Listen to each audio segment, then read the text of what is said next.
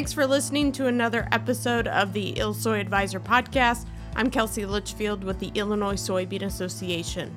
Coming up on today's episode, part two of the growing season recap with Illinois Soybean Association outreach agronomist and certified crop advisor Stephanie Porter. We will start with a field visit Stephanie and I made in about mid July in Prairie City in central Illinois. We were coming back from a field day. We stopped as the farmer had been discovering some dead patches in this field of soybeans. And from the road, you couldn't tell as it looked like a normal field with some outstanding soybeans. But getting in there and pulling the plants apart, we started counting all of the dead plants that were there. Stephanie explains more about this field visit the places that got the heaviest rains after the derecho were the first ones hit. But around mid July, uh, I, I coined this root rot, rot mania. Um, so we just had a lot of different things going on. And one of those was that field. And it was actually Phytophthora root rot. And so that was popping up um, all across the state um, and also in nearby states.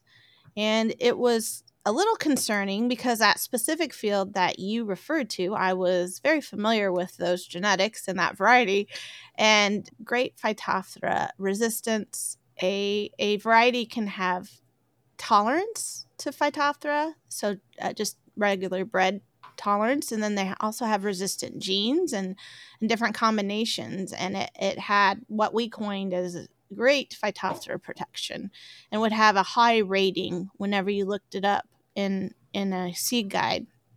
And uh, Ohio is known for a lot of their root rots, and so it was a it was something that was grown um, a lot in Ohio just because of that protection protection. So that raises the red flag to us. What's going on here? Um, and other states are reporting that they're seeing um, some um, Phytophthora perhaps overcoming some of that resistance. And so we are going to be talking more about that at our Better Beans series in Northern Illinois. Yeah, a lot to cover during those events just because of everything that happened here in 2023. It's hard to wrap it up, but I think you've been doing a great job so far of taking us through this timeline of the growing season. Um, the other thing that was happening too, and I had a couple of field visits in the north, and I kind of commented on this before, but um, towards that Waterman area, as well as I can't remember the other town. Um, but they actually were seeing a lot of yellow patches, and it was actually they were sending off the plants. Uh, they had Fusarium root rot, um, or they. I had several people text me or or talk to me and say, well, they found three or four different pathogens, but you know, how do I know what the main one was? But normally we don't worry a lot about Fusarium root rot in soybeans, but we were seeing it this year. And the curious thing is that um, that some of those fields were coming out of it later on. And so it was I in my theory again is it was almost a shock to the system and when I did the field visit actually in Waterman, it was still raining while I was looking at it was raining again. Um, and it was you could see that those those areas that had fusarium root rot were actually still saturated in the low lying areas and and they did come out of it. I I should have done my homework. I'm going to call to see how they did and yielded. But that field that we visited in Prairie City, made 70. I just mm. learned that last Friday. Mm-hmm. So they did look good, yeah. didn't they? Yeah, and I would I would say considering that's pretty good um, of what of what we saw um, back in early to mid July. And I think Stephanie, this is also while you're talking about this, I think you know this was also the start of getting calls or starting to look at red crown rot, which is yeah. um, you know, it, being discovered um, and what was it 2018 2019 in that in that time frame and then farmers were starting to see agronomists were starting um, to see it in fields and you even visited a field um, in western illinois where it was so bad they're they're not going to do soybeans they're going into corn so talk about that from your perspective. Um, Yeah. With it being so Um, new. so, yeah, so it was documented by Dr. Nathan Kleczewski um, in 2018 officially. Um, you know, who knows how long it had been there, and who knows how many other places it was. Um, it just we just hadn't seen the symptoms yet, and um, I think a lot of it has to do with the disease triangle and the thing about red crown rot and just like we it was just a great year um, after those heavy rains for uh, root rots to show up and one of those root rots was red crown rot and so we discovered it in a lot of different areas that maybe they hadn't seen it before across central illinois. Um, and so um, it it is a, a disease that's very similar to death syndrome but it, it affects early, but it it likes the opposite conditions. So it likes warm and wet. And so I think we had that. Um, it sends up a toxin towards um, mid July or in the flowering stage. Robert Bellm uh, is a retired extension, and he has been dealing with this in Madison County. And he says, you know, usually about R3 to R4 is a good time to scout for it. But anytime after flowering, um, that fungus that's in the base will send up a toxin, just like some other, diseases, and it causes interveinal necrosis. So it can be confused easily with death syndrome, as well as other diseases as brown stem rot, which we did see across uh, the state, and then as well as um, uh, stem canker can send up a toxin like that. And so the other problem was that there was a lot of misdiagnosis going on. Um, there's no denying that. And so we were encouraging people to send off their samples to the U of I plant clinic or or whatever, you know, diagnostic clinic of their choice. And we were having a lot of agronomists do that. Um, but we were offering um, through um, through U of I, we had some uh, we were able to have some free testing um, for people, and so they were taking advantage of that. And that uh, and that was another way that we could we could help um, those researchers at U of I to help track where it was in the state.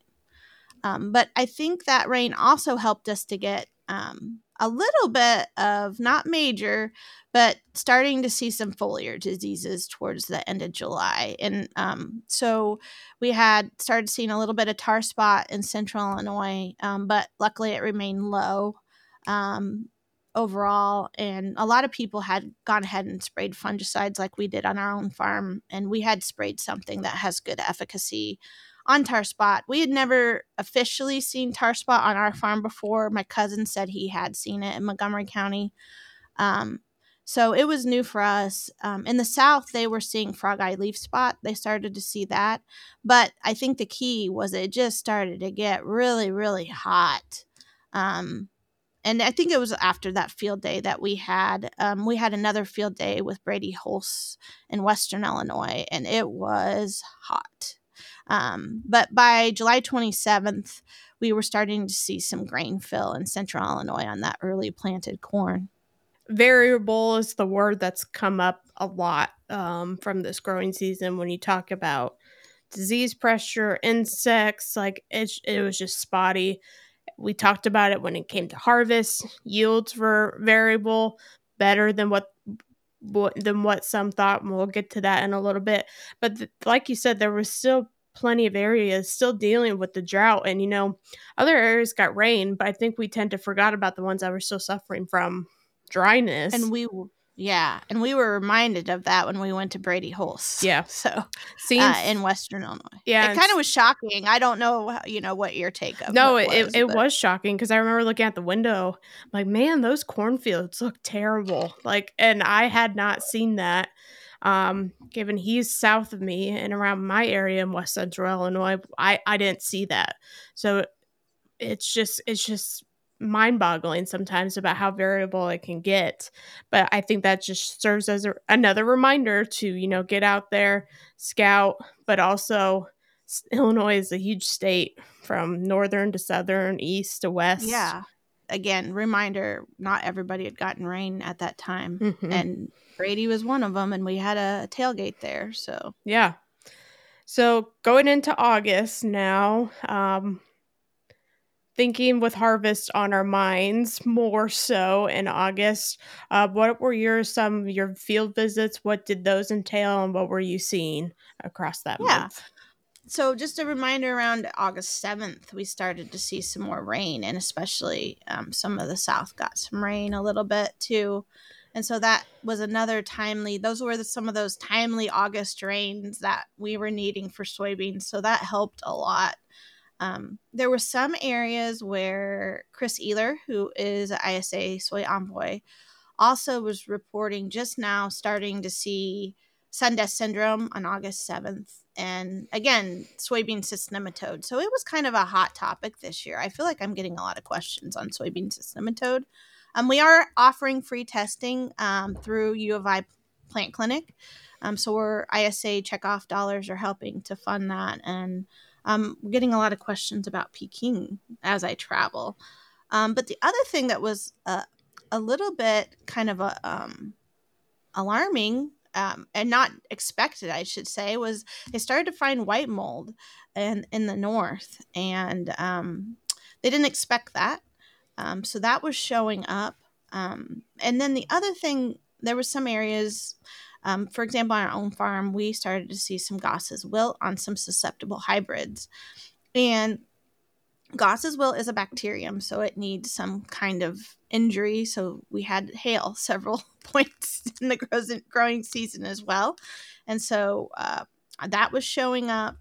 Um, and then um, also bean leaf beetle feeding by the end of August um, was showing up, and there was, especially in that East Central Illinois area, they were scouting really, really heavy beetle feeding. Um, and not just they were not just seeing we were seeing it too at Decatur at the Farm Progress Show.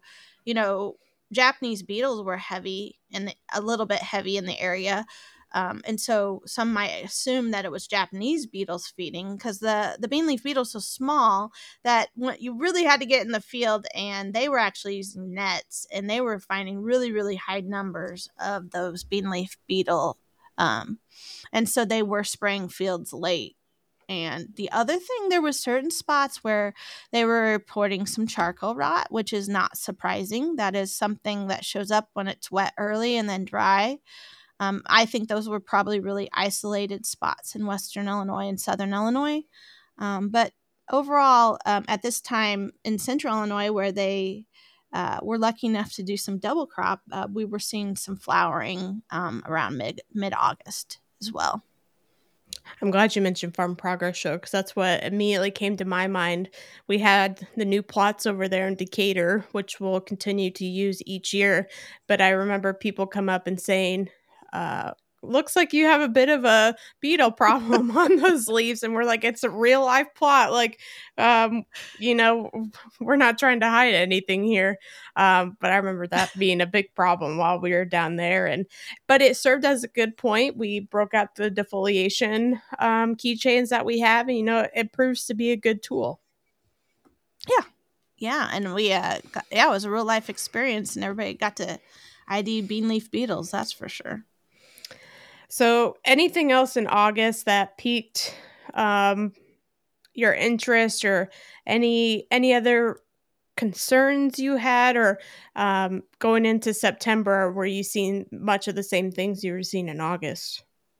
I think it was just getting so hot and dry that in some areas, especially where we planted earlier, uh, you know, hybrids are really starting to turn really quickly um, with the heat. And uh, by September 5th, we were seeing black layer, almost black layer on our farm in central Illinois where we had planted the first week of April. Um, the other really hot topic that I heard over and over again was how bad the deer were mm-hmm. in southern Illinois. Yep. Uh, and they were just horrible. I feel bad. I mean, um, if there was only something we could do or an invent to help, um, but it's really bad. And then around this time, um, we helped to advertise or or make known that Dr. Nick Seiter from U of I was once again working not only and Kelly Estes, I should say too, they go around the state and kind of survey for pests. But the one that they've been specifically looking for was Dectes stem borer, and it started to pop up, of course, end of August, 1st of September in Western Illinois as well as Southern Illinois. I re- not that it wasn't anywhere else, but that's where I was receiving reports from, and they'll have more details uh, about their pest survey at the Soybean Summit, which will be February 1st. Um, but the other thing that happened was a lot of people were splitting those stems and later, um, late season, and seeing that brown. And the larvae may not still be there from the stem borer, and they were calling it brown stem rot. Mm-hmm. So just something to be aware of to make sure you know what pest and or what disease is going on. But overall, uh, areas like West Central Illinois, uh, David Wessel on our board was reporting that soybeans were turning really quickly by mid September with with the drought, and um, Matt Reardon uh, was reporting that really alarming low river levels, which was not good as well. And um, I guess lastly, another plug for Shaun Casteel. He's been doing a lot of research with sulfur and soybeans, which he'll be talking about at the Better Bean series in Bloomington. Um, but he was tweeting pictures or X on the X, uh, actually, of seeing great responses with sulfur and beans at this time, uh, uh, around the September timeframe.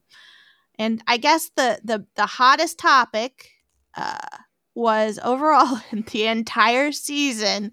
and I was one of them that I was in the tractor, I was in the combine, and all these black moths were everywhere. And so I remember texting you, Kelsey. I said, I got, I don't have time, but I've got to blog about this. I said, everybody is asking me about them. So what they were were actually the moths of uh, green clover worms that you can sometimes you know find in soybeans. It's not normally a major pest that we talk about um, but they were actually by the end of september everywhere and while people were harvesting and everybody was wanting to know what the heck those were um, so kind of a nuisance type pest. That story was definitely shared far and wide. Like i saw you know think I saw a bank shared it. You know, they're in a rural area, but it was definitely a hot topic for a good like week. And then people like, oh, this is what it is. And then it kind of died down. But I do remember that as well. Um, interesting. You never know. You, especially with that pest, you think it's fairly isolated. So you don't think it's something that everybody's concerned with. But mm-hmm. that must have been a fairly wide area where there must have been a high population of clover, yeah. clover yeah. worms. Yeah. And like Stephanie said, that when we pulled the analytics for our top stores on ILSoyAdvisor, um, what is the ID of all these black moths was number one. So, um, not surprising to me because I did see it being shared a lot, but you know, that's the kind of thing when you're an agronomist or a crop advisor, you you see what people are asking and you address those questions and that's exactly what you did um, real quick when i was back to the deer damage when i was in chicago for an annual farm bureau meeting talking to uh-huh. a farmer and he said um, one of the ways he's trying to combat deers eating his soybeans is overpopulation say 200 and that helps thins it out so then you still have a good population of soybeans once they get through and I guess are okay. full. So I, I, I don't know. He just said that's one strategy management practice he's trying.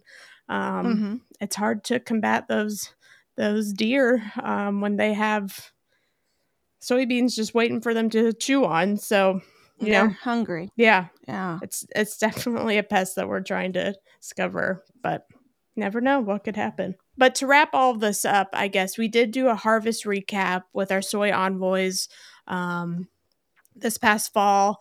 Um, I did an interview with some agronomists from areas of the state. And like I said earlier, you know, having all these issues of the growing season you know, you never know how it's going to turn out. I mean, back in June, if you would have said we got some of the yields we did, people would not have probably believed you. But it's a wider span and a lot can happen, as we've learned today, in those months that from week to week can just turn a crop around. Yeah. And I think again, even in some of those drought areas, I I've been trying to check in with people and they were pleasantly surprised. Um, I think that everybody was expecting so much worse that when they finally got in the fields, it really wasn't that bad. So um, it should be interesting to see how it all turns out here. What and see what you know our actual average yields will be. Mm-hmm. And this is a plug to the ILSoyAdvisor uh, launched a online crop report um, this past growing season. Stephanie, you want to talk a bit about that, and then I have a few more questions to kind of sum up the whole year for you. Okay, yeah. So a lot of this information that I shared uh, was on um, reported on our ILSoyAdvisor crop report new. Uh, if you go to ilsoyadvisor.com, there is a tab for it. And what is happening is we have our own team members as well as uh, soy those soy envoys that I keep talking about, and U of I Extension, uh, different ones reporting all across the state in different regions, and letting us know what's going on or when they find a pest, or also uh, crop, not just crop conditions, um, but also perhaps you know what growth stages the the the crops are in or any major weather um, that happens and anything else. And so uh, that is all there where you can find it. And I think Kelsey has some special ideas t- going forward that, you know, we'll try to get more of that information out in, in the coming year. But this was our first year, and I think we had a pretty good run. Yes, definitely. And it's like, I've mentioned before, Illinois is such a big state that we want to get accurate reports from each of these regions. Um, and deliver that to farmers because I know people are interested about what's happening across the state throughout the growing season. And to wrap this up, Stephanie, a couple questions for you. Talk about harvest real quick. Anything else you want to add there based on the growing season that you saw? Um, any any observations from your own combine or any field visits across the state? Well, I think uh, one of the things that we didn't talk about, I guess, was um, it, it cooled down uh, in the heart during fall. And what was happening was the corn wasn't drying down mm-hmm. as quickly in some areas as we normally see it. And uh, I think people were, of course, anxious to get into the corn and start harvesting. And it looked like it was dry, especially, you know, from the road.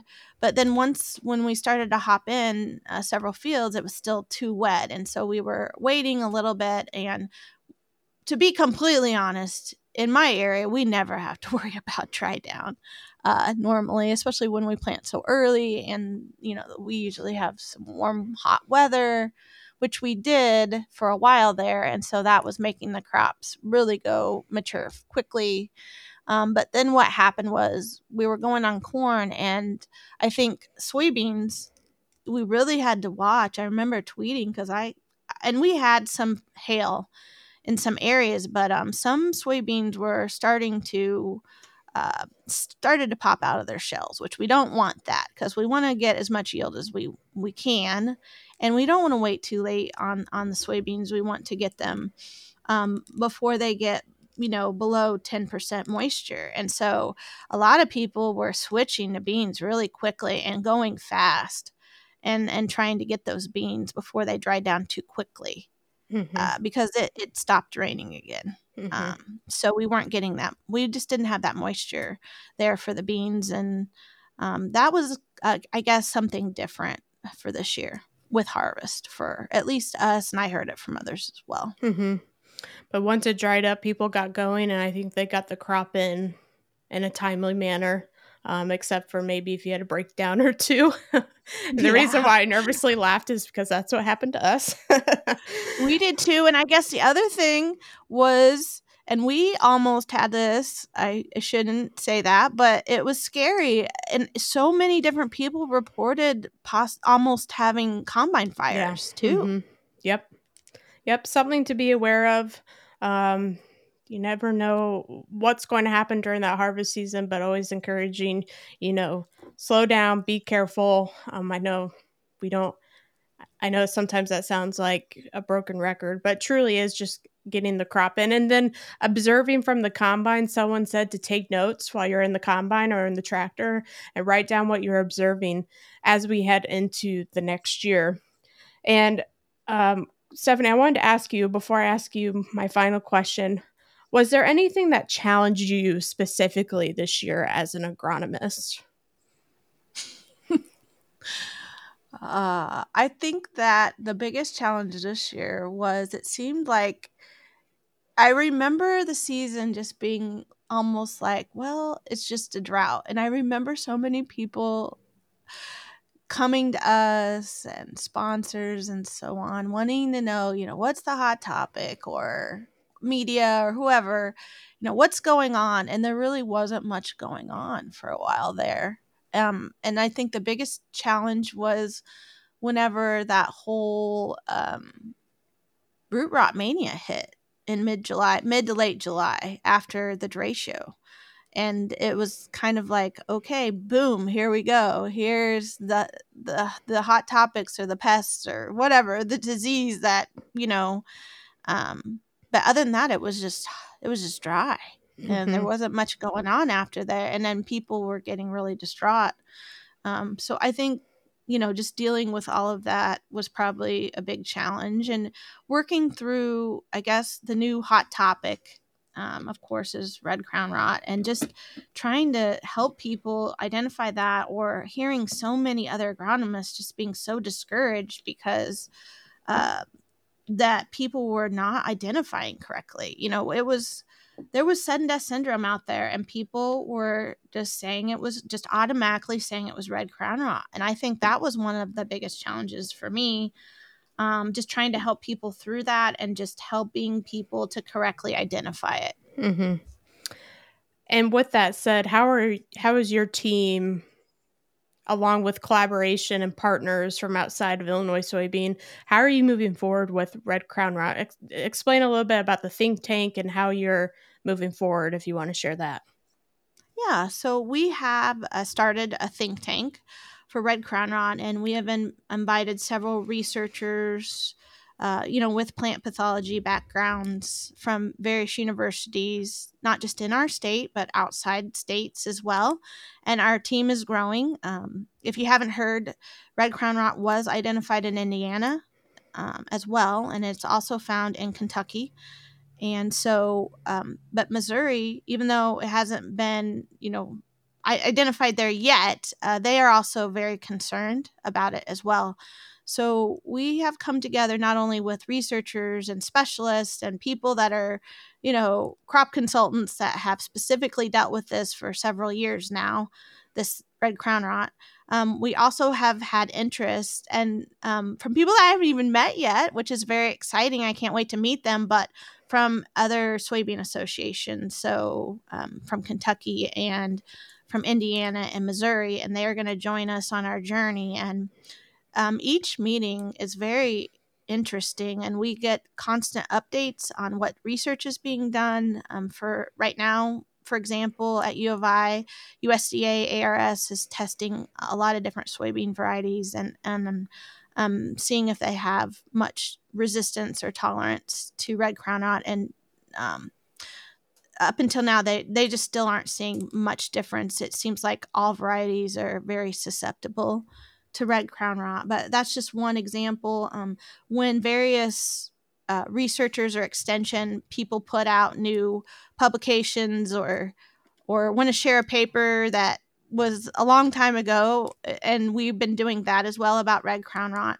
And then um, also if they have a new fact sheet or anything like that. And so we're able to help get that out on our channels just to help bring awareness um, and help with identification of that red crown rot disease. Yeah, that's a good example of collaboration moving forward to try to find a good management practice, good, just a way to help combat this um, problem that many states are facing. And um, who knows what future growing seasons, um, how this will come to be about. So it's good to get an action plan together and be proactive instead of reactive to this. Yeah. Um, Stephanie, okay. Final question. You might be like, oh no, what's she gonna ask now? But I know the last one was they're very challenging questions.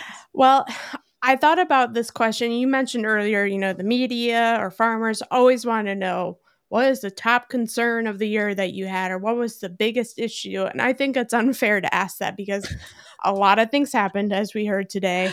Um, everything from the drought to, like you said, rot mania to uh, you know herbicides and residuals not activating and the insects and you know yeah. a lot a lot going on so here's how i will phrase that question for farmers given everything that happened this year what should be top of mind for a farmer going into 2024. M- many have probably already made their seed selections. They're looking yeah. at their management plans. What would you tell a farmer now going into this new year, going into this new growing season, given what has happened in 2023? Hands down, do not skimp on weed control. um, that that seed bank has built now in the fields, and it's very alarming. Um, I know some people are putting on some fall herbicides now, um, but overall, um, look for ways. I know people are looking more to cover crops. Cover crops did do a good job at controlling weeds. I was just at a presentation given by John Pike in Southern Illinois, and he didn't comment on it, but I said, "Man, that's a clean field," and I don't remember seeing a clean soy that clean of a soybean field driving across the state. And he's like, "That's a good point, Stephanie." So, um, I think that they're looking for different ways, and I know we talk about herbicides a lot, and I think um, at that same meeting we talked about layering residuals, and we did have people in in my area where uh, it was even weedier because they we don't like to talk about it, but they had skimped uh, a bit on their weed control, and so not there's not just herbicides, but there's also other management tactics that we can do that may not be a herbicide that can help suppress weeds. Um, I think another thing that farmers can do, uh, they might have just discovered that they had Phytophthora in their field, or uh, we had some stem canker in some areas um, and um, those types of diseases where they can look at their seed guide and see how if they never knew that this was on their farm before they just discovered it um, they can also look to see if the variety that they chose for the coming year even though they might not see that disease um, make sure it has good tolerance for phytophthora or a disease like stem canker. Um, those are concerns, and white mold for Northern Illinois, which is a hot topic there. So that's another example. Um, and so I think those are some of the things that people are doing and talking about. And again, I've been traveling a bit the last several weeks, and it seems like the other hot topic is Peking, and people uh, PI 88788. Um, I think this has been happening for a while um, since I was in college, but um, you know, it has been. We the nematodes are overcoming it, and people are really realizing it. And the other thing, a comment from farmers, and again, I noted this, but soybean cyst nematode can be worse in a drought. And there were several farmers that I keep talking to, and they said that you know what's going on here. I I tried some a soybean variety with Peking last year, and it did so much better than everything else. They're they're seeing that it's real. Um, the the downside is we don't have a lot of varieties in the right maturity ranges or right for their farm with Peking in them, and so I think we're putting pressure on seed companies to bring out some new varieties that have um, Peking, which is an alternate source of resistance to combat soybean cyst nematode. But also remember that soybean cyst nematode can become resistant to Peking as well. Mm. And so, um, Greg Tylka, uh, Iowa State, it, I just read an article that he's reminding people that we really still need to um, not just rely on Peking either every year um, because we will have resistance. So um, there's new resistance on the horizon, and I hope we can bring more information out about that as well. Yeah, that, great call outs. Um, something to think about over this winter season. Um, and Stephanie plugged it many times today, but I'll just reiterate. ILSoyAdvisor, Illinois Soybean, we're hosting winter events throughout January and the first part of February. January will start on the 11th in Bloomington at the ISA office. January 18th, we'll travel down to Southern Illinois, Rend Lake, um, and then we'll head up to Northern Illinois January 25th in Deer Grove, talking about everything from weed management to disease to stress. Um, definitely great agronomy events. And then, Stephanie, do you want to talk about Soybean Summit real quick? Yeah, so Soybean Summit will be February 1st, and it's a full day event. And we will have uh, some um, uh, topics that we will cover there, I guess, will be all over the place, but um, just focusing in on um, soybean management, uh, different ways to get some higher yields, but doing it in a sustainable manner. Um, we hope to introduce our new uh, Superior Soybeans, which is a service offered by our ISA agronomy team. Um, and also, we will be having Chris Weaver, who is also known as the Pod Father, and he will be visiting us um, and talking more about his own farm, his own on farm trialing, but also doing it in a sustainable way because not because I, I know he wants to. I've talked with him for to have, you know, um, soil good soil health and to, to maintain that for a future but he also is doing it because they have regulations in his area so he'll be talking more about that as well. Yeah all good stuff and i, I want to iterate too. So better beans we've heard before um, you know, you're not coming to my part of the state. And while it was very hard to get to 102 counties across the state of Illinois, you know, we try our best to try to come um, and do regions, so northern, central, and southern. Um, like last year, we were in western Illinois. This year, we moved towards more the northwestern. Um, we really try to um, accommodate those locations, and we're always looking for locations for these Better Bean series since they're more regional. Um, but I will say we are going to live stream those too. So if you're unable to come, check out ILSoyAdvisor, and we'll be um, sharing those presentations as well after the fact too. So um, you can you can tune in live or or afterwards too, and that goes for Soybean Summit. Stephanie, thank you so much for uh, giving us a year in review, um, and we'll talk soon about 2024. Thank you, Kelsey. For more agronomic news and information, visit ilsoyadvisor.com. That's where you can also find more information about our upcoming events this winter Better Beans in January and Soybean Summit on February 1st. Thanks for listening to this episode. I'm Kelsey Litchfield.